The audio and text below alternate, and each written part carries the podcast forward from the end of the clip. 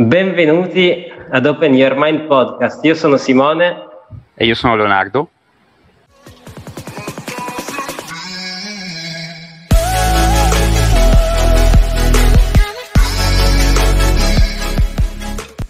Iniziamo subito forte perché oggi abbiamo subito un ospite in questa prima puntata, signori e signore Riccardo Invernizzi. Ciao ragazzi, grazie per avermi invitato. Ciao, buonasera. Iniziamo allora magari con una tua presentazione, se vuoi farcela tu. Ah, allora, così subito rompiamo il ghiaccio. Dunque, esatto. eh, io sono, beh, mi avete presentato già voi a livello nominale, sono Riccardo Invernizio, ho 23 anni, sono, posso definirmi, definirmi uno scrittore nel senso che eh, la peculiarità forse maggiore è, è, proprio questa, cioè nel 2018 ho pubblicato il mio primo libro, La febbre virale, e pochi mesi fa ho, ho, completato il percorso con un secondo libro dal titolo Arresta il sistema ma non salvare le modifiche. Sono laureato in lettere moderne, sono un giornalista, scrivo uh, in alcune redazioni eh, a livello cartaceo, in alcune redazioni locali, ho condotto una trasmissione televisiva, insomma mi occupo di, di comunicazione. Sì, ho avuto anche quella, quella breve...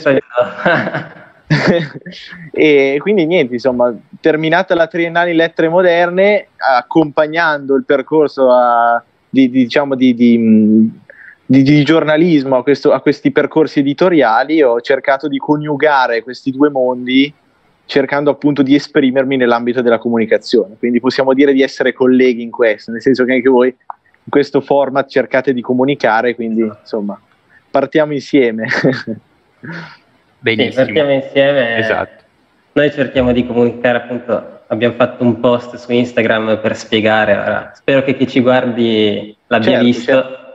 Eh, proprio per accrescere non solo le nostre conoscenze, ma proprio tutti quelli che vedono il nostro podcast eh, abbiano una visione ampliata, proprio come dice il nome, Open Your Mind, eh, su vari argomenti che possono riguardare appunto oggi magari il giornalismo, in quanto tu sei giornalista, la prossima puntata non spoiler, ma qualcos'altro di totalmente differente, quindi affrontiamo diciamo insieme tanti temi diversi. Beh, andare quindi... a 360 gradi, insomma, volete eh, affrontare la realtà esatto. giustamente a 360 gradi. Sì, sì, sì diciamo non, eh, non, non lasciarci indietro niente. Esatto. È, gi- è giusto così, è giusto così. Allora, partiamo quindi, tu hai detto che sei prevalentemente nell'ambito della scrittura, per cui magari proprio con eh, le tue pubblicazioni, perché comunque hai 23 anni e già pubblicato due libri, è comunque qualcosa di importante.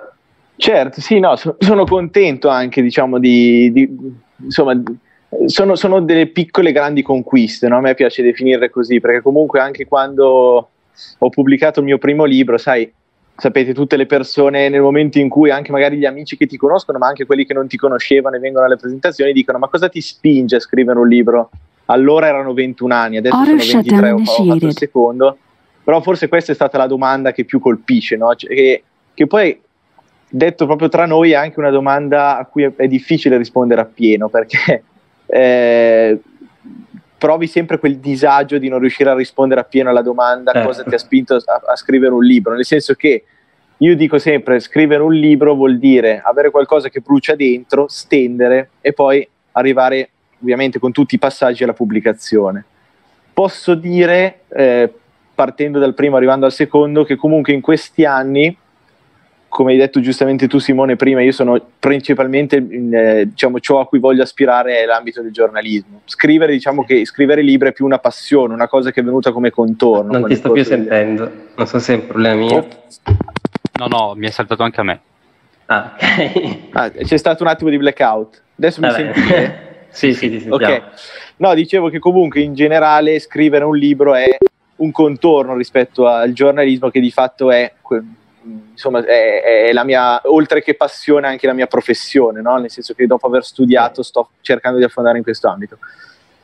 Cerco di essere più breve in questa domanda dicendovi che eh, comunque sia scrivere un libro e arrivare al, al, percorso di pubblicazione del libro è un qualcosa che nasce diciamo da un'esigenza interiore, ma un qualcosa che poi di presentazione in presentazione fa crescere.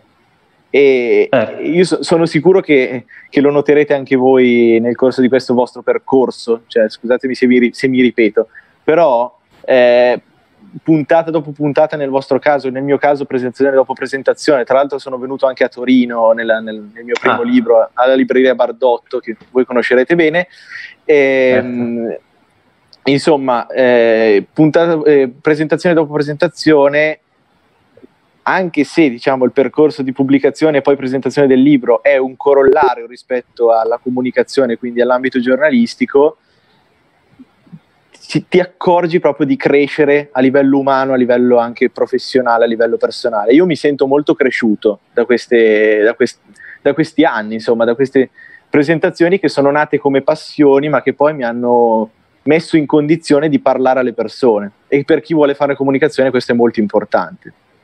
Sì, diciamo che secondo me in generale l'ambito comunicativo è qualcosa che con l'esperienza anche se breve appunto, perché comunque, come hai detto tu, ora sono passati due anni, però interagendo diciamo, con altre persone, facendo queste esperienze, tipo presentare un libro come que- questo podcast qui, è qualcosa che comunque magari non ti saresti neanche mai aspettato di fare, ma che ti fa crescere tanto interiormente. Infatti, appunto, anche questo è uno dei motivi per cui lo facciamo, non solo appunto per il pubblico, ma anche per noi stessi, perché è davvero un percorso di crescita personale, secondo me. Ma sì, perché poi alla fine le soddisfazioni sono, sono quelle, no? sono, sono, le cose piccole. Guardate, io vi ripeto, il primo libro sono partito davvero da zero, nel senso che, ah ecco, questa è un'altra cosa magari interessante, cioè il modo differente che ho attraversato dal primo al secondo libro per scriverlo proprio. Cioè nel primo libro è nato, possiamo dire, proprio per caso cioè io generalmente a me è sempre piaciuto scrivere, eh, tanto è vero che da piccolo quando finivo di giocare a calcio rientravo in camera e scrivevo degli articoli. Quando i miei compagni di calcio sognavano di diventare calciatori, io sognavo di diventare giornalista e quindi scrivevo. In da piccolo. Sì, è sempre stata proprio una pulsione interiore, no? E quindi eh, il primo libro, dopo che avevo a disposizione su foglio diversi, diverse riflessioni, diverse storie che a mano a mano mi ero scritto, mi ero appuntato, le ho messe insieme ed è nata la febbre virale, cioè questo primo libro che è una conversazione tra un nonno e un nipote sul rapporto tra i social e il sociale. Quindi è un confronto, contrasto generazionale tra due ere. Eh, dal titolo La febbre virale, tanto è vero che in questo periodo mi hanno detto cavolo hai portato sfortuna cioè, eh, esatto. no, l'ho pensato no, nulla, che, dai, nulla che vedere no no no per fortuna non è stata la, la previsione d'erbate no è stata una cosa che nulla che aveva a che vedere con, eh, con, con, purtroppo questo periodo che stiamo attraversando, ma appunto era una, una conversazione che aveva a che fare tra il social e il sociale. E p- proprio questo mi ha, mi, ha, mi ha, permesso poi, lo dicevo prima, tramite le presentazioni, tramite la possibilità anche che ho avuto di entrare in alcuni circoli culturali, di conoscere diverse persone, di incontrare diverse persone, poi si cresce in questo senso, cioè magari all'inizio ti venivano solo gli amici, poi i conoscenti, poi c'è il passaparola, poi inizi ad attraversare biblioteca per biblioteca buona parte dell'Italia, ti conoscono persone che prima non ti conoscevano e a quel punto ho capito che comunicare eh, in questo modo mi piaceva, mi faceva stare bene, cioè quando di, nelle presentazioni tornavo e mi sentivo contento per quello che avevo, ero riuscito a comunicare nel mio piccolo durante la, la presentazione stessa, ho capito di dover affrontare un altro percorso di questo tipo e quindi il secondo libro è stato diciamo la conseguenza del primo, non più un prodotto frutto del caso, potremmo dire, cioè nel primo libro ho detto alla luce di tutte le, eh, le cose che ho già, possiamo mettere insieme tutto questo in una storia ed è nato la febbre virale. Nel secondo libro mi sono messo a, su un tavolo e ho detto voglio scriverlo partendo da una trama, iniziando in un modo e finendo in un altro. Quindi il secondo diciamo ha un impianto che già è diverso rispetto al primo, nel senso che ha degli ingredienti che denotano comunque sia un tipo di percorso diverso. C'è anche un tipo di progetto editoriale differente, un tipo di circuito differente. L'unico problema è stato che è nato in un periodo difficile, nel senso che l'ho pubblicato a ottobre, eravamo in quarantena. Tra l'altro, il, la sorte ha voluto che tre giorni prima il Presidente del Consiglio, appunto, un, un nuovo DPCM, insomma, impedisse di, di fare congressi, insomma. Eh, banchetti culturali dal vivo, quindi esatto, ho dovuto fare la presentazione in diretta. Disastro, sì. Però si fa quel che si può. Vabbè, è importante che comunque... Sì, si spera che col 2021 piano piano, magari contingentati, si possa rifare il percorso del primo. Esatto. Senti, io volevo tornare a una cosa che hai detto prima, che hai detto che per te scrivere libri è un, un po' un corollario a quello al tuo lavoro di giornalista. Quindi a me è venuto da chiederti, eh, i libri che scrivi sono quindi come approfondimenti su dei temi che non puoi trattare in modo completo in un articolo oppure sono eh, a parte come argomenti, come tematiche, eccetera?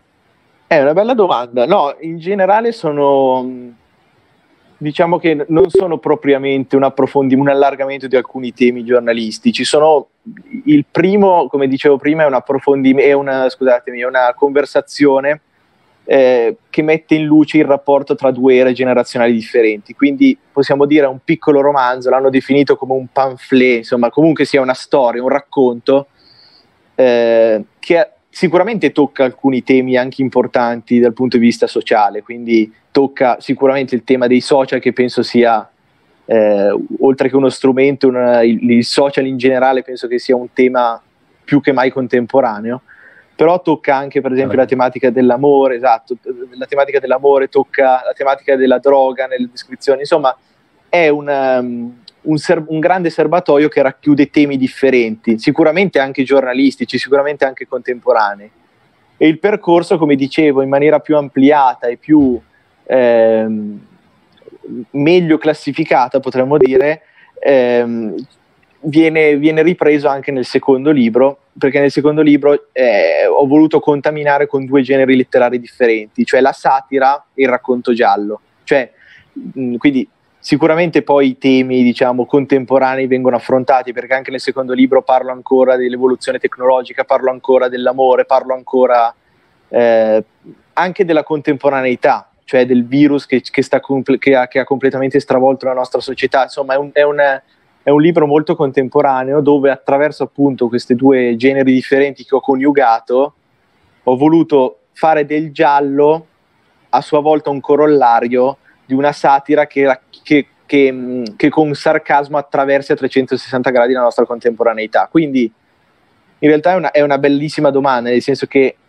c'è un po' di influsso giornalistico in quello che scrivono i libri, però eh, diciamo che i temi contemporanei sono il sottofondo di una storia gialla o non eh, che, che, che, si, dire, che, si, palesa sotto forma di un romanzo o comunque di un racconto di narrativa. Ecco. Se sono troppo allora... lungo fermatemi, eh, perché quando no, parto... No, non, poi... non, non preoccupatevi di se volete puntellare qualcosa di fermarvi, insomma.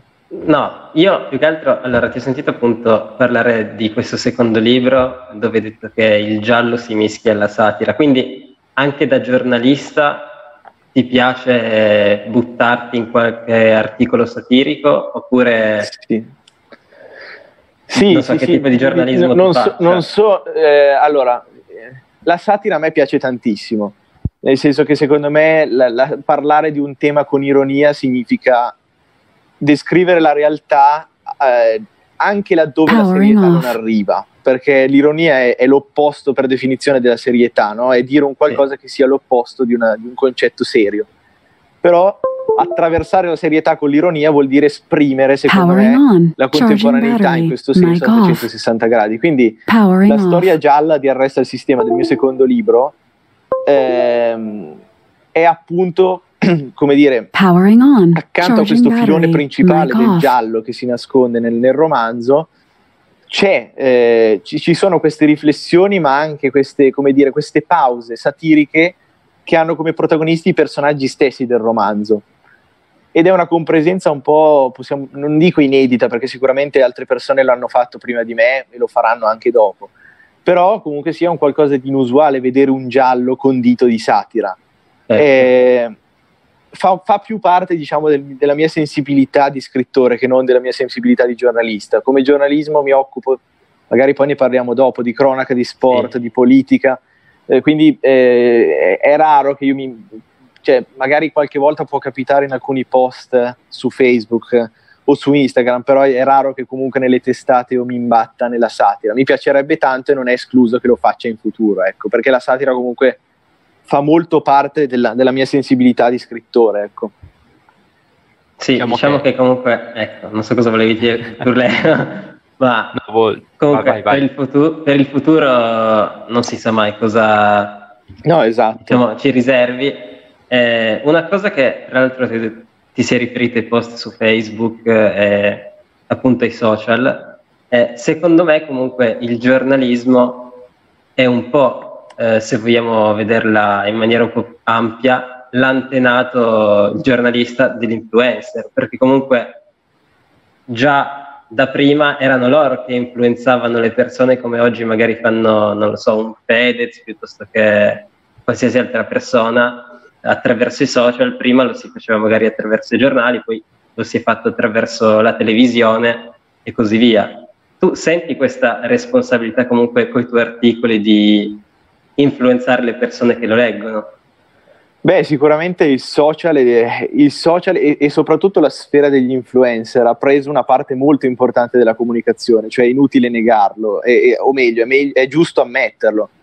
Nel senso che anche il giornalismo, io noto a livello redazionale, ha dovuto cedere a questo compromesso, perché se no, eh, come dicevi giustamente tu, il social avrebbe preso troppa, troppa parte del giornalismo su carta cioè il giornalismo su carta, anche nelle redazioni locali piccole dove lavoro io, eh, è in continua volontà di evoluzione, cioè continuamente deve fare i conti con questa realtà social e continuamente deve provare a restare al passo con i tempi. E questo non è, è una sfida molto difficile del eh, giornalismo. Sopravvivenza.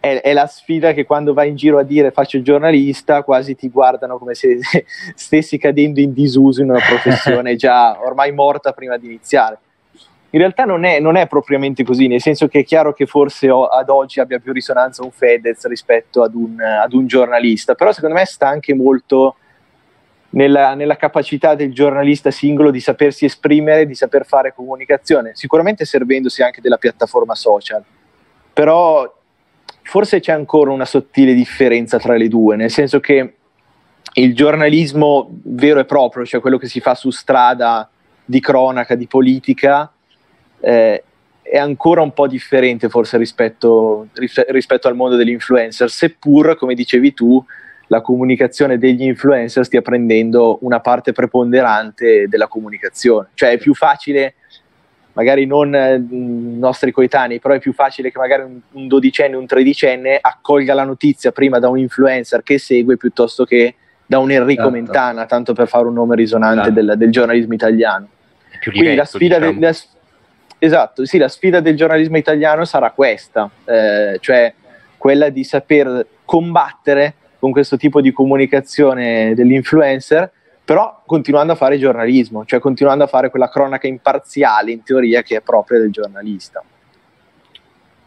Io vorrei collegarmi quindi a questo discorso di rapporto tra giornalisti, quindi giornali, eh, e invece mondo del, dei social, mondo online, eh, per chiederti qual è invece il rapporto che secondo te i giornali, sia i giornali ma anche i libri, visto che te hai scritto anche libri, eh, l'editoria quindi hanno con, le, con, l'internet, con l'online, se eh, questo può essere un'opportunità o può essere anche un danno, perché io la vedo in tutti e due i modi, diciamo, a seconda di come viene usato.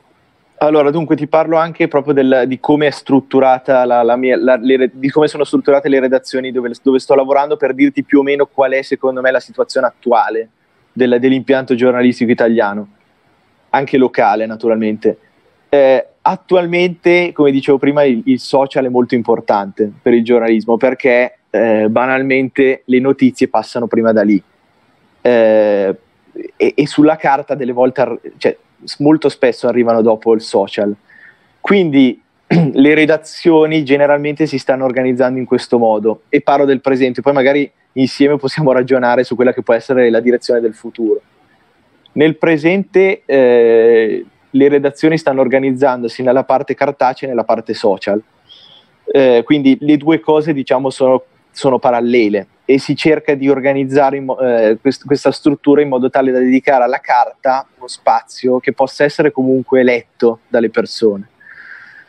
Infatti le redazioni dedicano, e, e nelle mie, dove, cioè in quelle dove lavoro io stiamo comportandoci in questo modo, dedicano la parte legata alle notizie dell'ultima ora al social, mentre le notizie diciamo del medio-lungo termine vanno sulla carta. Quindi tanto per fare un esempio concreto, magari anche tragico, eh, ha, ha, luogo un incidente, quindi un fatto grave a livello locale, cronac- fortemente cronachistico, si chiama il fotografo, si chiama il giornalista, si va sul luogo e si fa l'articolo dell'ultima ora che va sul social, quindi sulla, sulla piattaforma social del giornale.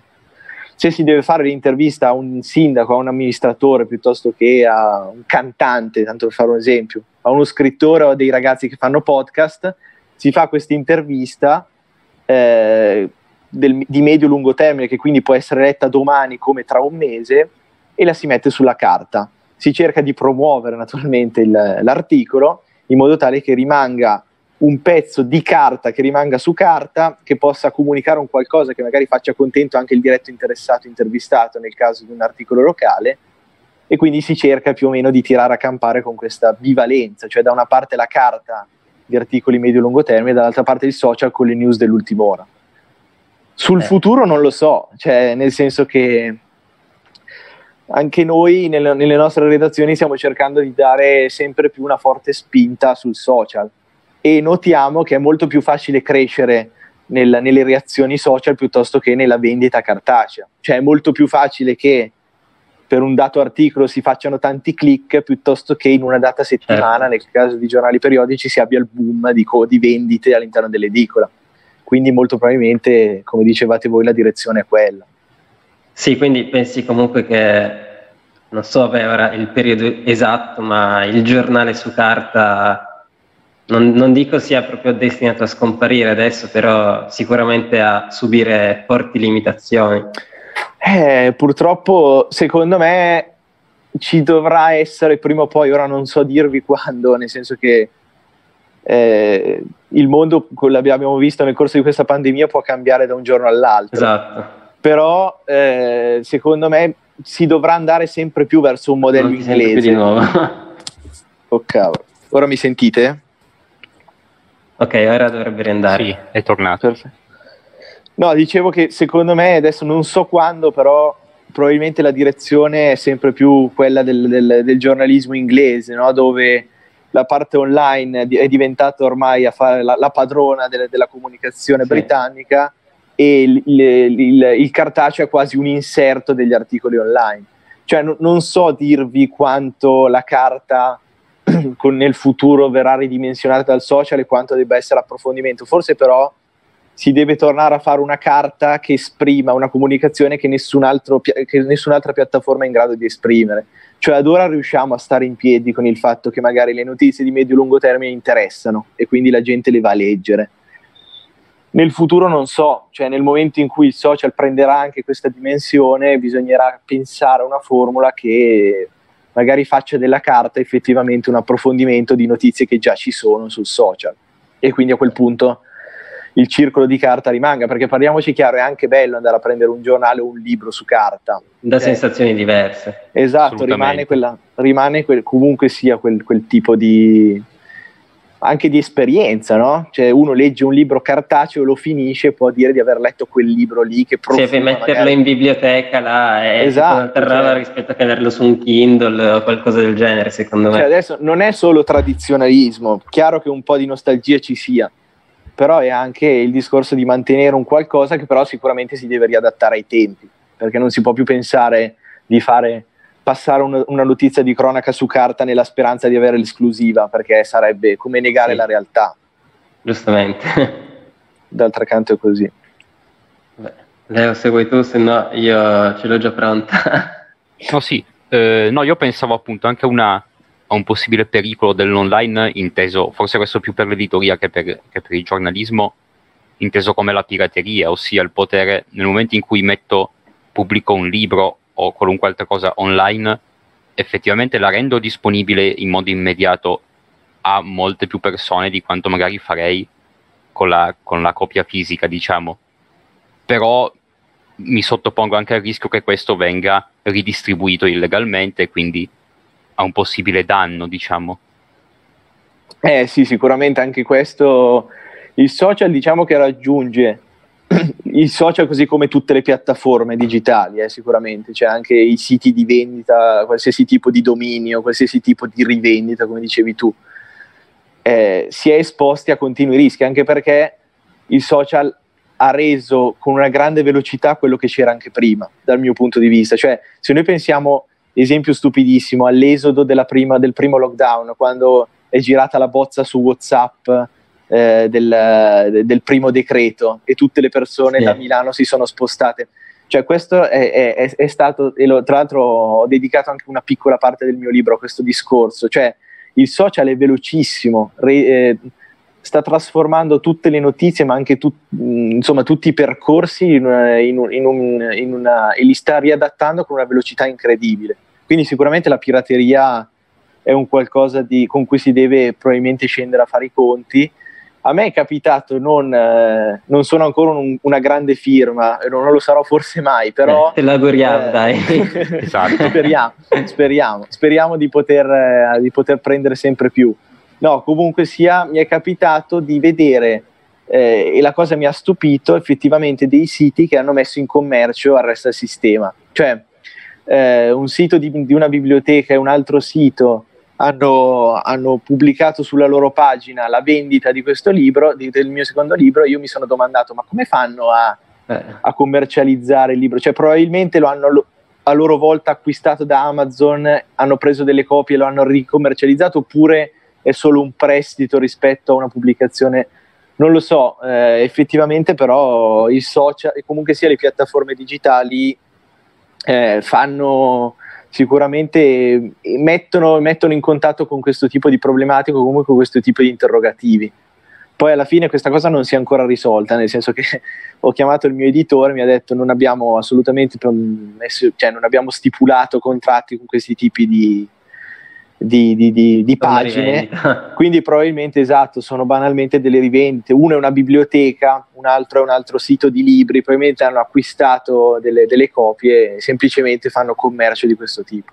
Sì, Però è un po' fortuna... il bagarinaggio, se vogliamo esatto, dirla sì, sono, i baga- sono, i bagarini del libro, esatto. esatto. trovi fuori dallo stadio con, con, il libro. No, però per fortuna pirateria non, magari poi avverrà. Eh. Vorrebbe dire che sarei già a un livello di popolarità alto, quindi non mi dispiacerebbe. no, ma diciamo che secondo me comunque sotto questo aspetto con eh, il passare del tempo anche gli stati stessi dovrebbero porre qualche soluzione perché diventa comunque qualcosa di dominio pubblico. Se davvero si basa un'intera economia sul, sull'online, sul web, queste sono cose che secondo me non possono succedere, per cui mi auguro comunque che qualche provvedimento sotto questo punto di vista prima o poi venga preso. Sì, esatto, forse in Italia viviamo ancora questa cosa del non ci speriamo mai no? che il social prenda tutta la parte della carta, quindi siamo ancora in questo limbo dove non ci sono effettivamente delle legislazioni che controllino e che regoli- regolamentino in maniera costante. No? Ci sono delle zone grigie però sì, effettivamente dovremmo arrivare a fare i conti anche con questa realtà, perché la pirateria, vabbè, diciamo che comunque sia con i film si vede molto più spesso no? questo tipo di, sì, di, fen- di fenomenologia. L'editoria non si può dire che sia un settore altrettanto in voga come quello della, della, cinematografia, dove sicuramente le vendite sono molto più frequenti. Però probabilmente è da regolamentare, specialmente nelle grandi firme, laddove questa problematica, secondo me, è già accaduta e anche ripetutamente. Sì, assolutamente. Tra l'altro a me veniva riguardo prima dell'immediatezza proprio delle notizie una differenza rispetto mi viene in mente Renzi quando ha annunciato proprio la sua carica al governo inaspettatamente su Twitter dopo cinque minuti che l'ha saputo è, è stato qualcosa comunque se vogliamo anche di rivoluzionario, perché è stata la prima volta che qualcuno effettivamente ha anticipato i telegiornali stessi. Eh, esatto, è proprio, è proprio la sfida di cui vi, vi parlavo prima, no? cioè questa grandissima velocità eh, sicuramente è, un, è, una grande sfida anche per il giornalismo stesso, nel senso che cioè, capite che nel momento in cui Twitter e magari delle persone, dei cittadini anonimi che nulla hanno a che fare con il giornalismo, per non parlare degli influencer che sono ben più popolari e ben sì. possono raggiungere prima il maggior numero di persone possibile, possono rubare il mestiere al giornalista. Cioè il giornalismo per antonomasia deve essere colui che lancia la notizia e dà l'esclusiva, no? a livello proprio cronachistico. Eh, se nel momento in cui il social ha questa velocità, è il giornalista che deve utilizzare il social oppure è il giornalista che deve insomma studiarsene una per anticipare questo tipo di, di problematiche. O comunque, come dicevo prima, per eh. differenziarsi rispetto all'influencer. Perché io non so, ragioniamo sui maggiori influencer italiani, voi avete citato il caso di Fedez, di Chiara Ferragni prima, ce ne sono sicuramente tantissimi altri, loro fanno un tipo di comunicazione anche di, diverso dal giornalista, però effettivamente alcune volte vanno a toccare dei temi sociali eh, che, che, dovrebbe toccare un giornalista, quindi sarà un po' questa la sfida, cioè non dico trasformare il mestiere del giornalista nel giornalista influencer, però comunque sfruttare questo tipo di piattaforma come comunque vedo qual- alcuni stanno già facendo, perché Mentana è cresciuto tanto sui social, e, tanto per fare un esempio, ma ce ne sono tanti altri co- su Twitter e non solo che stanno, stanno virando verso quella direzione lì. Sì, Mentana io lo apprezzo particolarmente comunque perché secondo me è ancora uno dei volti noti e più, se vogliamo, anche preparati del giornalismo attuale eh, Mentana riesce a coniugare, secondo me, la popolarità, perché fa alcuni degli articoli pop, obiettivamente, no? Sì. Però riesce, riesce, a coniugarla comunque con, una, con, un'imparzialità vecchio stampo, che a me piace molto, perché il giornalista deve essere, non deve scadere nella faziosità, no? Che Ed poi è quello che invece l'influencer non fa. È quello che l'influencer non fa, esatto. Eh, però è anche difficile per il giornalismo, per il giornalista attualmente non scadere nella faziosità. Cioè io penso a un Porro, che è un sì. giornalista che nella sua trasmissione su Rete 4 è anche abbastanza imparziale, nel momento in cui invece fa le sue trasmissioni su, sui social scade secondo me in pareri troppo di parte. E lo dico senza condividere o non condividere quello che dice, non entro nel merito di quello che dice, però faccio un esempio secondo me di come il giornalismo non dovrebbe... Ehm, agire, cioè il giornalismo dovrebbe mantenersi imparziale per, per definizione. Poi è chiaro che Mentana, secondo me, ha questo grande forse pregio, cioè quello di pur, pur rimanendo popolare, cioè pur cercando di arrivare a tutti come fa l'influencer, mantiene questa imparzialità, non sempre, però comunque mi ricordo che cioè lui obiettivamente ha una certa posizione politica, però mi ricordo che quando, sì. quando Conte disse a reti unificate che eh, Salvini e la Meloni non erano da prendere in considerazione, no? lui disse, vabbè, l'avessi saputo prima non avrei mandato in onda questa Beh, parte. È stato, mi è piaciuta molto quella parte lì, nel senso che denota comunque la correttezza di chi vuole fare un certo tipo di giornalismo, sui social e non, comunque denota un certo tipo di professionalità. Sono pienamente d'accordo. Sì, quella è stata una bella una parentesi divertente della, della quarantena. L'ho vista in diretta, me la ricordo a memoria. esatto. Ma andando invece più, sì, andando più tecni, nel, nella parte tecnica del, del, lavoro di giornalista, diciamo, volevo chiederti come funziona quando c'è da scrivere eh, un articolo, quindi in particolare sei te che scegli eh, che cosa scrivere, che, che argomenti trattare o ti arrivano delle direttive? E poi eh, come effettivamente si scrive un buon articolo di, di giornale, qual è la tua opinione? Allora, dunque, eh, dipende par- dal tipo di notizia e dal tipo di, eh, oserei dire, di situazione, nel senso che eh, per quanto riguarda le notizie dell'ultima ora, le notizie, diciamo, le, i last minute piuttosto che le notizie impreviste, imprevedibili, magari c'è l'indicazione del direttore piuttosto che eh, del, del caporedattore che ti dice vai sul posto perché è successo il tal, il tal fatto e tu vai, cerchi di testimoniare l'aspetto cronachistico, di intervistare chi di dovere, il fotografo cerca di immortalare i momenti chiave diciamo, che possono accompagnare l'intervista e questo va sul, sulla parte social.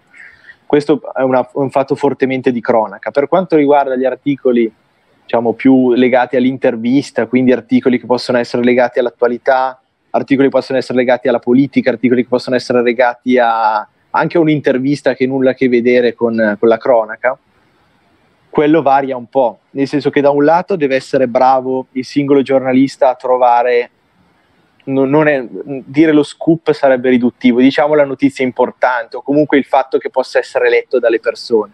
Poi su questa cosa magari vi racconto anche un aneddoto un po' divertente. Ah, se vuoi e... divertenti, fai pure, eh, siamo pronti. Così, almeno rendiamo anche un po' leggera la cosa. No, comunque, che comunque sono tematiche cioè, che stiamo affrontando, sono pesanti, però nel, nel, alleggerendole possiamo magari rendere meglio il concetto. Sì. E pesanti nel senso buono, nel senso che cioè, a me sta piacendo Importanti. molto questa, questa conversazione. Ah, sì. conversazioni eh, sono molto interessanti. Positive. Esatto, no, ehm, comunque un po' per rispondere alla tua domanda, un po' le sceglie il singolo giornalista, se è giovane riesce a, to- a, trovare la notizia che possa insomma, farlo diventare grande agli occhi del direttore, tanto di guadagnato, perché se vendi qualche copia in più male non fa mai, quindi un po' le scelgo io, un po' chiaramente te le dirigono e, e tu devi, devi mettere nel miglior modo possibile. Sul come metterle giù, ti ripeto, io ho sempre avuto un tipo di formazione e di conformazione nel rendere la notizia il più oggettivo possibile nel senso che un buon articolo secondo me è un articolo che non ti fa capire da che parte stai. Eh, questo per quanto riguarda la politica, per quanto riguarda magari l'intervista ad un amministratore piuttosto che ad un esponente di un tal partito, di, un di una tal associazione. Per quanto riguarda invece, ah, e poi possiamo aprire una parentesi anche invece della conduzione televisiva, che è un altro mondo. Eh, per quanto riguarda invece la parte relativa alla, diciamo, all'aspetto cronachistico, secondo me un buon articolo è quello che a livello proprio tecnico risponde alle famose 5, 5V, cioè chi, cosa, quando, come e perché, che è quello che ti insegno all'inizio su strada praticamente. E poi, sempre a livello tecnico, riportare il fatto nella maniera più oggettiva possibile, nella maniera più completa possibile L'altra sfida eh, per chiudere la parentesi tecnica è quella di fare un articolo che vada oltre il titolo, perché c'è questa questione che nel giornalismo è molto dibattuta, cioè eh, sì, fa fare clic il titolo, vogliamo... magari esatto, fa fare clic il titolo e dentro c'è l'articolo vuoto. Questo è un modo di lavorare che a me non piace, quella del titolo risonante dentro un articolo che non sa di niente. Preferisco magari fare, questa è una, un'opinione mia, un modo di procedere mio, fare qualche clic in meno ma eh, fare un articolo di sostanza. Poi è chiaro che invece tu debba scendere sempre a un certo tipo di compromesso, cioè qualora il direttore ti dica guarda questa è la tematica, mettila giù in maniera anche un po' patemica, un po' emozionale, devi fare un po' il titolo che spacchi. Però la bellezza secondo me e, la, e l'impegno di un giornalista deve essere quello di fare comunque articoli di un certo tipo di sostanza, cioè non un sotto il vestito niente che leggi il titolo e poi trovi l'articolo di Lercio, ma arrivare comunque a un certo tipo di, di, di comunicazione anche, no? che, ti, che, dia un qualcosa al lettore. Poi alla fine è questo, cioè dare un'informazione al lettore, quindi insomma la tecnica è questo, cercare di farlo più completo possibile certo. nel, nel mio caso. Io tra l'altro ho letto qualcosa ultimamente e ho notato proprio che molta gente abbia perso fiducia nel giornalismo proprio per questo.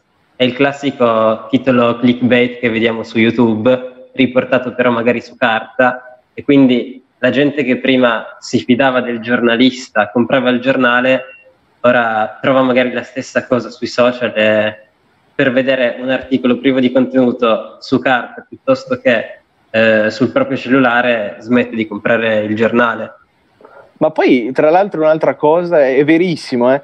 cioè un'altra cosa è che il giornalista, secondo me, proprio come categoria, è un capro espiatorio fortissimo. Ancora, è un po' cioè, bistrattato. Cioè, sì, è, si, si, odia il Covid, la Juve, poi c'è il giornalista, no? Cioè, nel senso che, le, no, dico in generale nel, nel, nell'immaginario collettivo, no? Cioè, il giornalista è proprio quando l'Italia va male, ma chiunque, è una cosa incredibile che a me fa piangere il cuore perché delle volte hanno ragione nel senso che delle volte il giornalismo diventa fazioso, diventa ripetitivo, diventa petulante, diventa anche, chiaramente ci sono delle bufale, però nel corso della pandemia, ma anche prima, il giornalista è proprio un, un, un arch- l'archetipo della, della, disfatta italiana, no? invece ci sono anche dei giornalisti che poverelli cercano di fare il loro lavoro, cioè io penso a quelli che eh, nella zona rossa di, di, Codogno sono andati dentro le terapie intensive senza mascherine perché all'epoca non sapevamo bene neanche come muoverci, cioè hanno fatto un tipo di lavoro sociale anche molto importante, perché sì. mandavi nella, nella, casa delle persone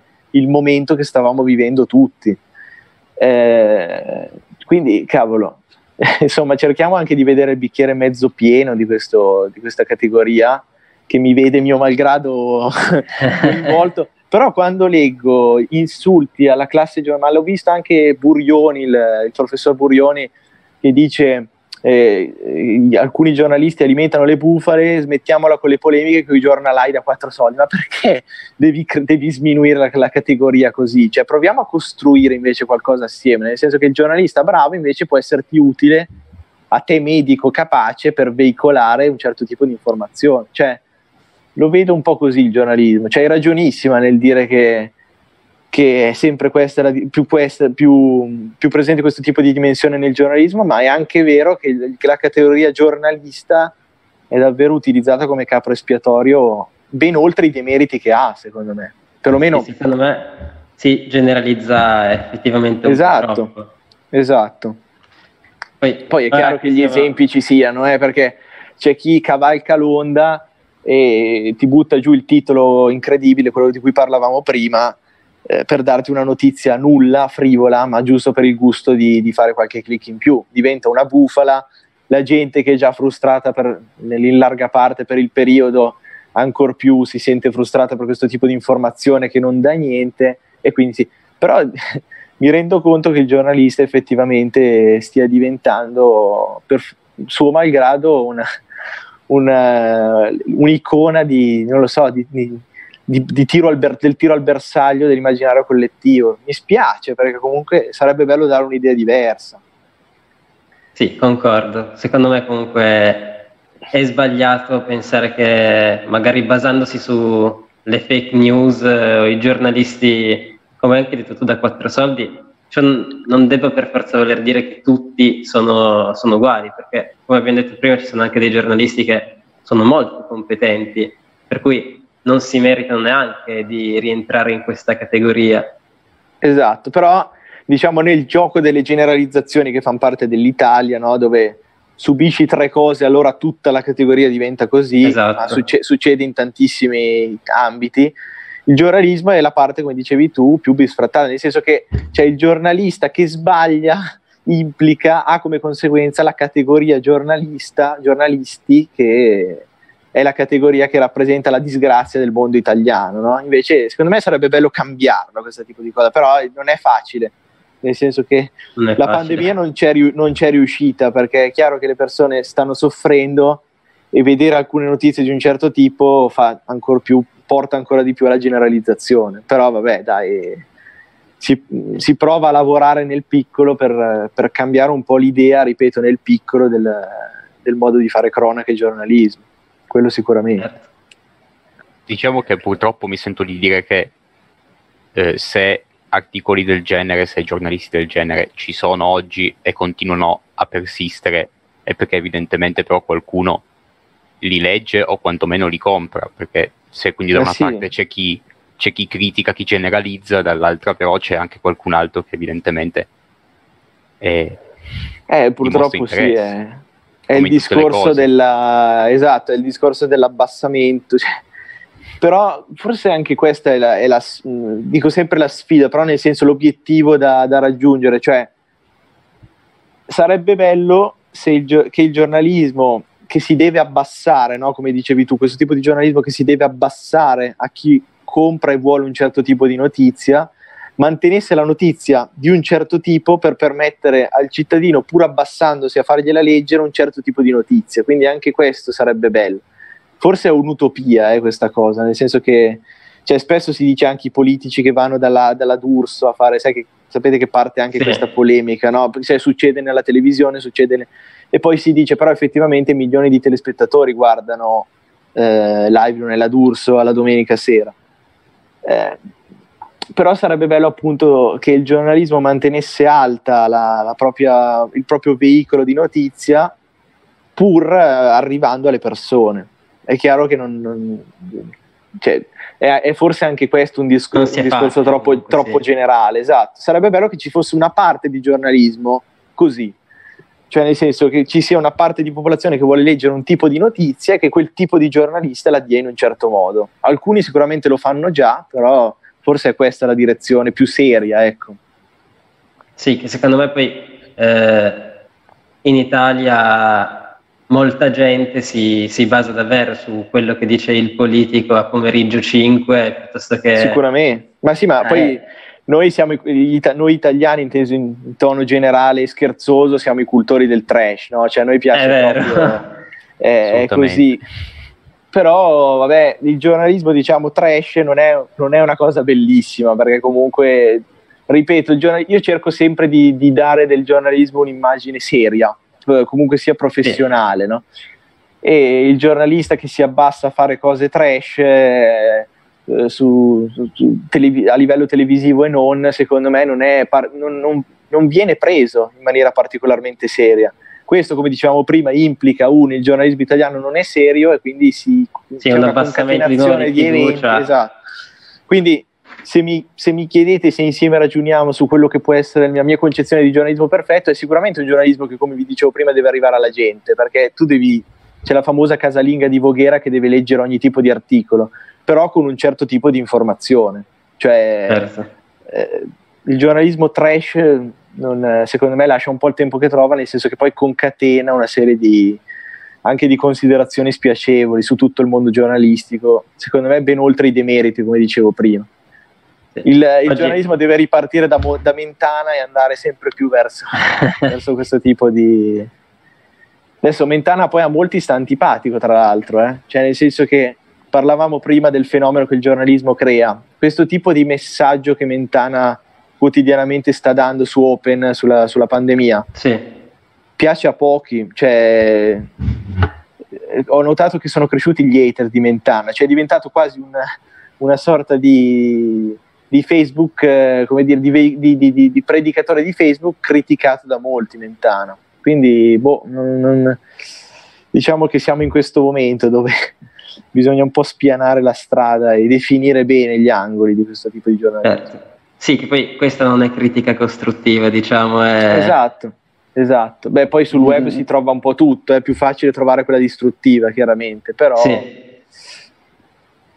È più facile anche farla, quella, di, quella, distruttiva, quindi chiaramente. Sicuramente, sicuramente.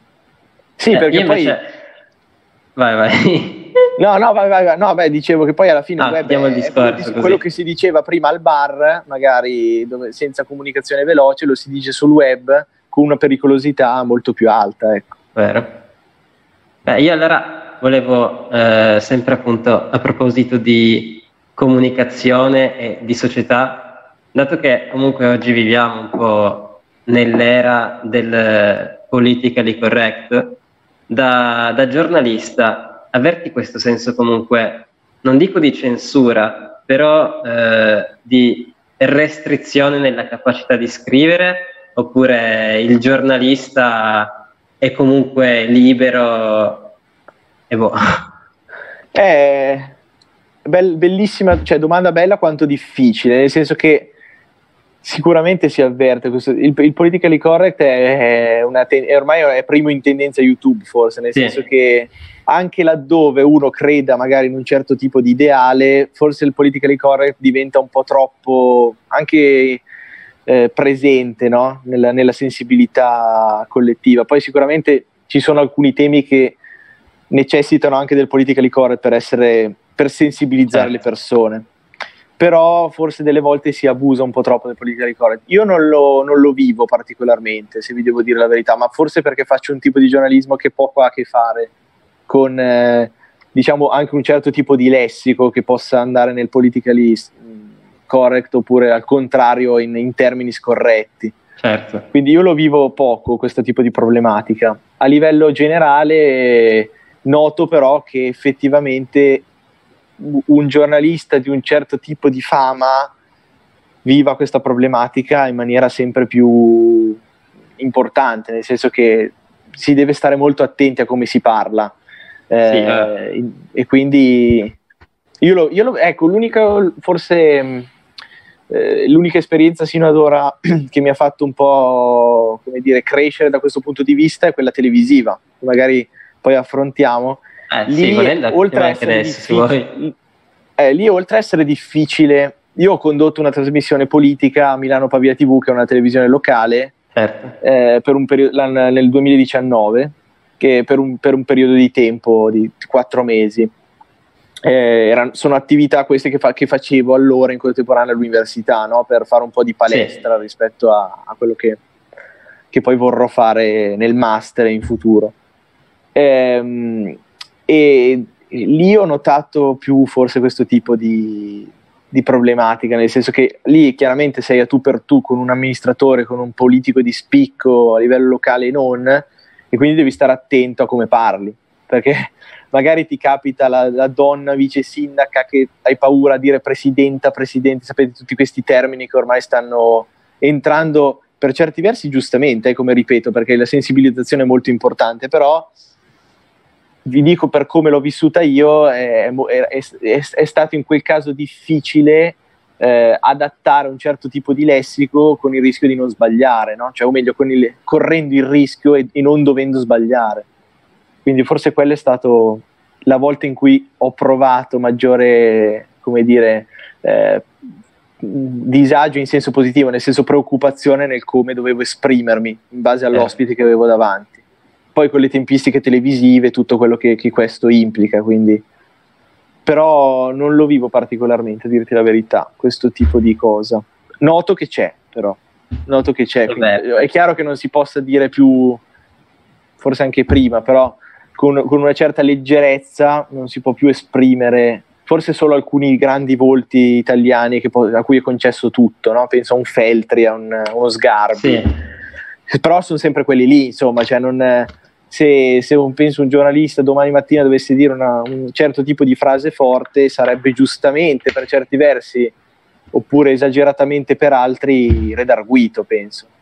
Sì, secondo me comunque in tutto questo conta sempre molto l'intenzione che ha la persona piuttosto che la parola in sé. La parola in sé ci sta, secondo me, che si voglia andare verso qualcosa che non ferisca qualcuno, perché alla fine il li corrette è questo, però eh, appunto capisco anche che è troppo presto da un certo punto di vista, magari necessita di un processo prima che si realizzi, ad esempio penso ai paesi scandinavi dove lì questo avviene già da molti anni, però è stato realizzato in diversi anni, magari non si può pretendere che da un giorno all'altro questo possa avvenire. Poi io sono d'accordissimo comunque sul fatto che si deve parlare magari in un certo modo per non ferire certe persone, poi senza mai andare nell'esagerazione, però il principio diciamo base secondo me è corretto. No, chiaro, è chiaro. Poi sai, il, eh, si, si, è nel limbo dove da un lato sfoci nell'esageratamente moralista, dall'altro lato nella, sì. nel grottescamente offensivo, no? E, e quindi diciamo nella parte scritta un po' per tra virgolette eh, anche pararmi rispetto a quello che, può essere, le, che possono essere le conseguenze io se devo dire una cosa la dico nella maniera più edulcorata possibile certo. è chiaro che a livello televisivo ma anche a livello anche banalmente noi adesso che stiamo chiacchierando è più difficile è, è, più, è, più, è più, facile che scappi magari magari esatto dicevi giustamente non, in maniera non intenzionale quindi esatto. meno grave no? perché anche la questione del razzismo, per definizione, nel momento in cui è intenzionale, è effettivamente razzismo. Magari noi, a noi sfugge un qualcosa che può offendere qualcuno, ma non, non avevamo intenzione di farlo. Però è più, fa- è più difficile gestirla questa situazione, perché è chiaro che nel momento in cui hai a che fare con un certo tipo di tempistica, un certo tipo anche di comunicazione, magari ti scappa. Certo. Quindi a livello globale non so cosa, cosa poter di- esprimere, cioè esagerazione, forse sì, cioè, perché se ci scappasse una cosa magari ci girebbero anche le scatole se, se, se domani dicessero ah ma hanno detto quella cosa lì. Eh, però nel momento in cui era intenzionale offende qualcuno è giusto redarguire. Cioè ci vorrebbe sempre un, una sana razionalità, secondo me, sì, nel, sì, sì, nel tema. A me, ora, poi faccio l'ultimo intervento, poi lascio la parola a Leo che sicuramente avrà qualche domanda. Eh, ricorda un po' eh, negli anni passati il confronto nord-sud, eh, quando magari un appunto piemontese piuttosto che un lombardo dava del terrone appunto a un calabrese piuttosto che a un pugliese, allora in quel caso si parla di discriminazione. Se poi vai a vedere, io sono per metà pugliese comunque, eh, parlo con i miei familiari là, ti dai da solo del terrone, ma come fosse quasi un banco, cioè un eh, marchio ma positivo. Per cui alla fine davvero conta più l'intenzionalità che non, eh, secondo me, in certi casi la parola. Poi chiaramente le parole vanno dosate, però bisogna tener conto più dell'intenzionalità, secondo me. Sì, è chiaro. Poi è chiaro, lo, dicevi, lo dici anche tu giustamente, cioè nella quotidianità alcune cose, magari lo scherzo diventa anche quasi più la, eh, una considerazione simpatica che ti fa capire che tu a quella persona vuoi bene e che quindi non avevi intenzione sì. di differirla, no? cioè diventa anche quello. Poi vi ripeto, a livello globale eh, c'è il Feltri di turno, tanto ve l'abbiamo già nominato tante volte, però è un esempio rappresentativo, cioè Feltri eh. costruisce titoli, rompe il velo della discriminazione, esatto, certo. cioè lui è dichiaratamente discriminatorio.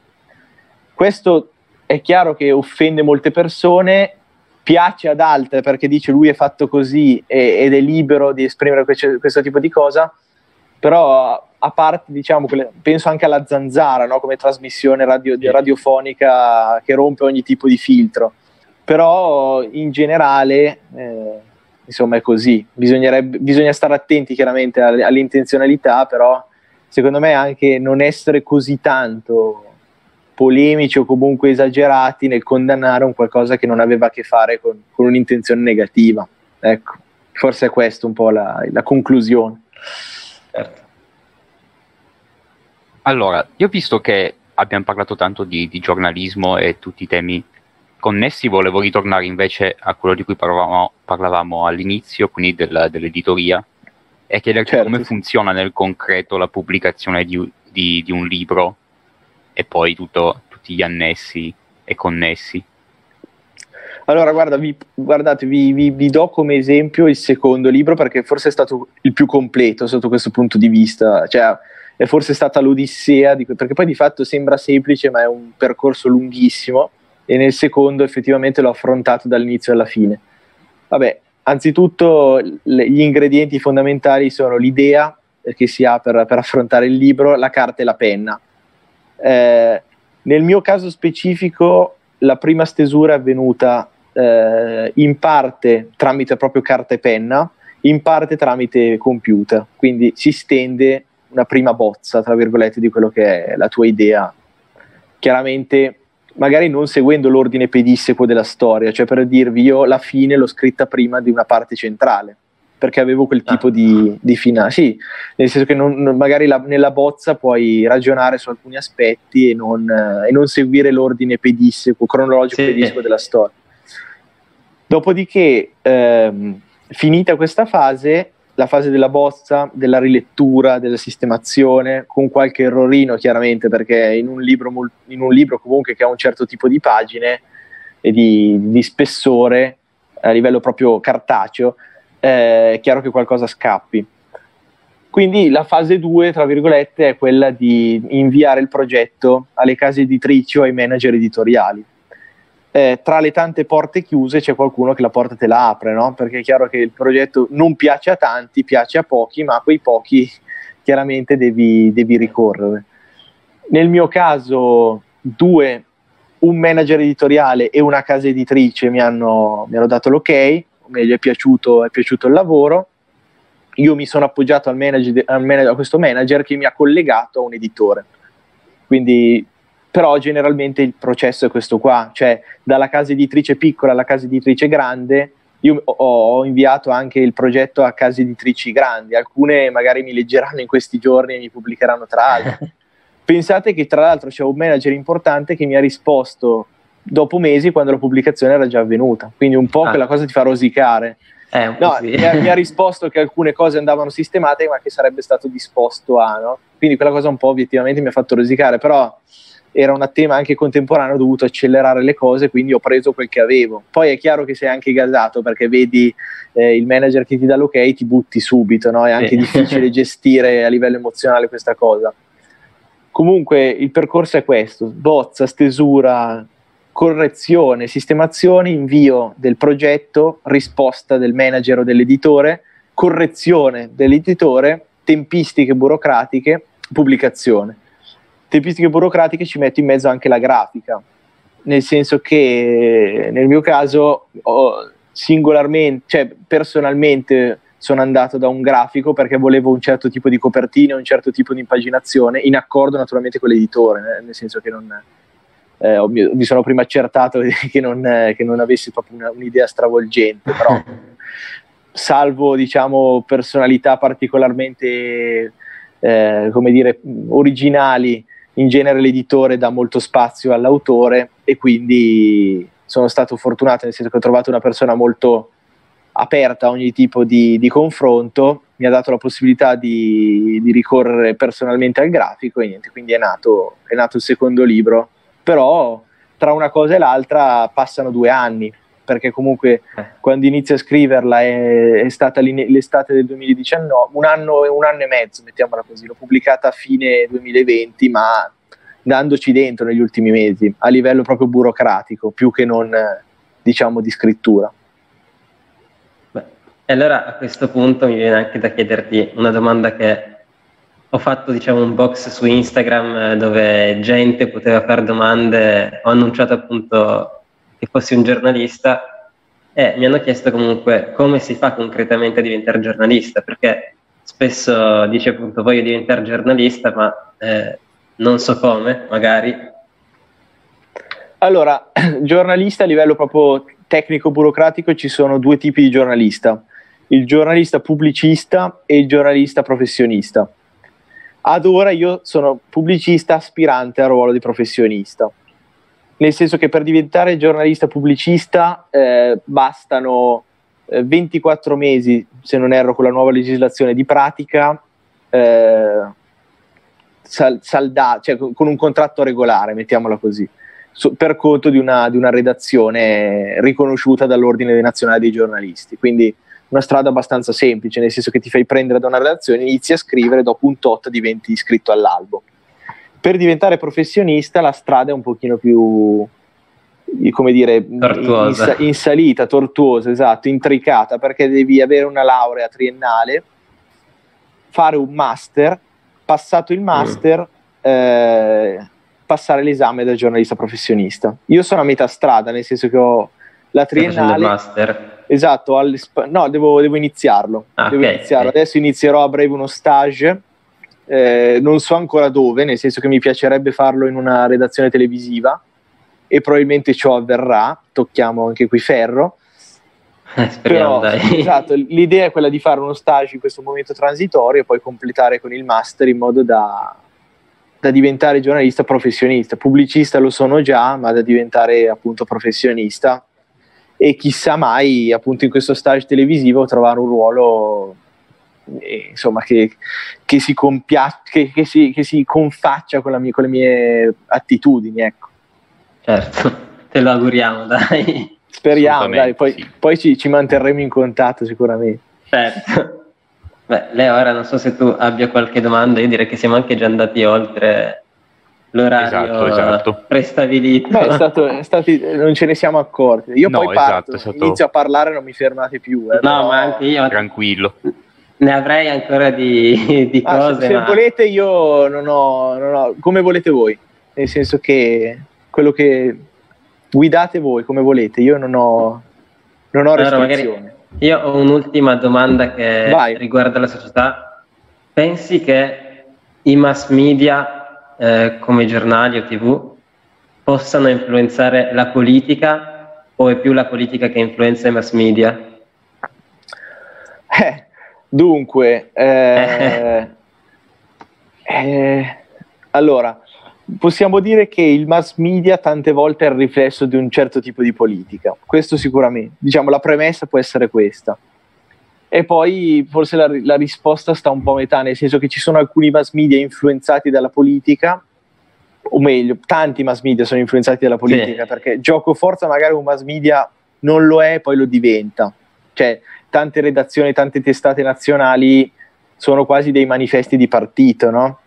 Eh, o comunque sì, di, direz- sì. di, diciamo di direzione politica però è anche vero che c'è un certo tipo di politica che si serve o che sfrutta il mass media, quindi è un, forse è un tema un po', eh, come dire, complesso, ma nello stesso tempo dove una risposta non esclude l'altra. Ecco. Penso che sia più facile che il mass media faccia politica, o meglio, che la politica utilizzi il mass media, come dicevo prima, come veicolo Ancora, sì. quasi programmatico. Ce ne sono tanti. Eh. Forse da questo punto di vista il Corriere e tutte le voci che ha il Corriere, quindi gli inserti del Corriere, Corriere della Sera, Corriere Web, eh, lo trovo molto esente da questo tipo, o meglio, prova ad essere esente, poi è chiaro che magari per un dato articolo si fa manifesto di un certo tipo di idee, di un, di un altro articolo magari deve rendere conto a una certa direzione, poi quando vai in alto devi cedere al compromesso. Però diciamo che la bellezza di una redazione dovrebbe essere quella di mantenersi imparziale cedendo al minor numero di compromessi possibili. Ecco. vale per la politica, dovrebbe valere per il giornalismo. Vi racconto questo aneddoto, dai, visto che ormai tanto abbiamo sforato, ve lo dico. Sì, vai, vai, l'abbiamo, vai, tenuto, l'abbiamo, l'abbiamo, tenuto, in sospeso, no, per dirvi il discorso di prima del capo espiatorio del giornalista. No? Prima, una delle mie prime esperienze, eh, ero per una testata, era, era, facevo ancora il liceo, si chiama News Italia Live, era una testata che faceva cronaca nazionale, però si occupava di, di fatti locali, no? di, di, cronaca, di cronaca locale sono andato una, mm, all'inaugurazione di, una, di, un'associazione, era una delle mie prime interviste, quindi giovane, timido, avevo paura perché eh, chiaramente immagino. dovevi rendere conto al direttore e quant'altro. E mi ricordo che c'era il, il, il, il capo di questa, di questa, associazione di industriali, quindi un osso non facile da digerire in termini di, intervi- di affront- per affrontare eh. l'intervista. mi ricordo che c'era un po' di confusione e lui mi ha, eh, mentre stava parlando un, c'era il rinfresco dopo, la, dopo questo tipo di una sorta di conferenza, mi ha dato in mano una tartina, proprio una, la, la, stavamo facendo questa specie di aperitivo, di, di, di spuntino sì. post, mi ha dato in mano la tartina. Questa cosa qua io la racconterò sempre e mi, e, e mi, mm, cioè, mi rimarrà sempre perché è, è, stato l'inizio che un po' mi ha messo anche in crisi, no? perché probabilmente anche adesso non saprei come reagire a una cosa del genere. Cioè, stai cercando da giovane di, di, fare esperienze di questo tipo e ti danno in mano la, la tartina. Anche lì, tornando al discorso dell'intenzionalità, non era fatto intenzionale, però proprio la scarsa importanza che è stata data al mio ruolo in quel periodo. No? Io lo racconto sempre questo aneddoto che adesso mi fa ridere, là mi ha fatto stare malissimo per giorni, eh, però, eh, però cioè, per dire comunque che cavolo, sarebbe bello, ecco possiamo chiudere con questa cosa, se ci dovesse mai sentire in questo post, un podcast un, un, liceale che vuole fare il giornalista, sarebbe bello che, dat- che venisse dato una, una, certa serietà, venisse riconosciuta una certa serietà anche a un giovane che vuole fare giornalismo, cioè venisse preso sul serio eh, l'impegno anche no? che, che una persona ci mette, perché non auguro a un giovane alle prime armi di sentirsi come mi sono sentito io, che sembra una sciocchezza. Sì, esatto, sembra una sciocchezza, ma io quella tartina lì ci sono rimasto male per giorni, perché ho detto, cavolo, cioè, se, se, continua così il mio percorso io non sarò mai preso seriamente, no? Poi ti fai anche le mille paranoie, non sarò stato convincente, sì. stato... è normale all'inizio, però vabbè, chiudo con questo aneddoto che possa essere un po' corolla- coronamento, diciamo, del percorso. Quindi adesso probabilmente risponderei a tono, finita l'intervista, però boh, non lo so, lì per lì ti trovi comunque uno di 30 anni più di te, di un certo ruolo sociale eh, che ti in mano una cartina. Sì, ti lascia un po' così, ti lascia un po' così. Vabbè. Quindi dai, viva i, giovani, viva i giovani che si impegnano e che, e che vogliono fare comunicazione. Assolutamente. Beh, allora non so se tu Leo hai qualcos'altro da chiedere o possiamo finirla qui. Io avrei finito. Ok, allora eh, ti ringraziamo Riccardo per essere stato con noi. Grazie a voi ragazzi e in bocca al lupo per tutto, per l'evolversi eh, della, del vid, della, delle registrazioni. Assolutamente, anche te. Ringraziamo anche la nostra regia perché senza di lui niente di tutto ciò sarebbe possibile. Eh, allora ci salutiamo e ci vediamo una prossima puntata. Vi esortiamo a lasciare un commento da casa eh, su cosa vi è piaciuto, magari cosa non vi è piaciuto, eh, magari piace. anche dire anche mi piace. Magari a dire anche la vostra su determinati argomenti che abbiamo toccato, perché l'abbiamo detto, la comunicazione è importante, per cui ci farebbe piacere. Quindi vi salutiamo e alla prossima puntata. Alla prossima.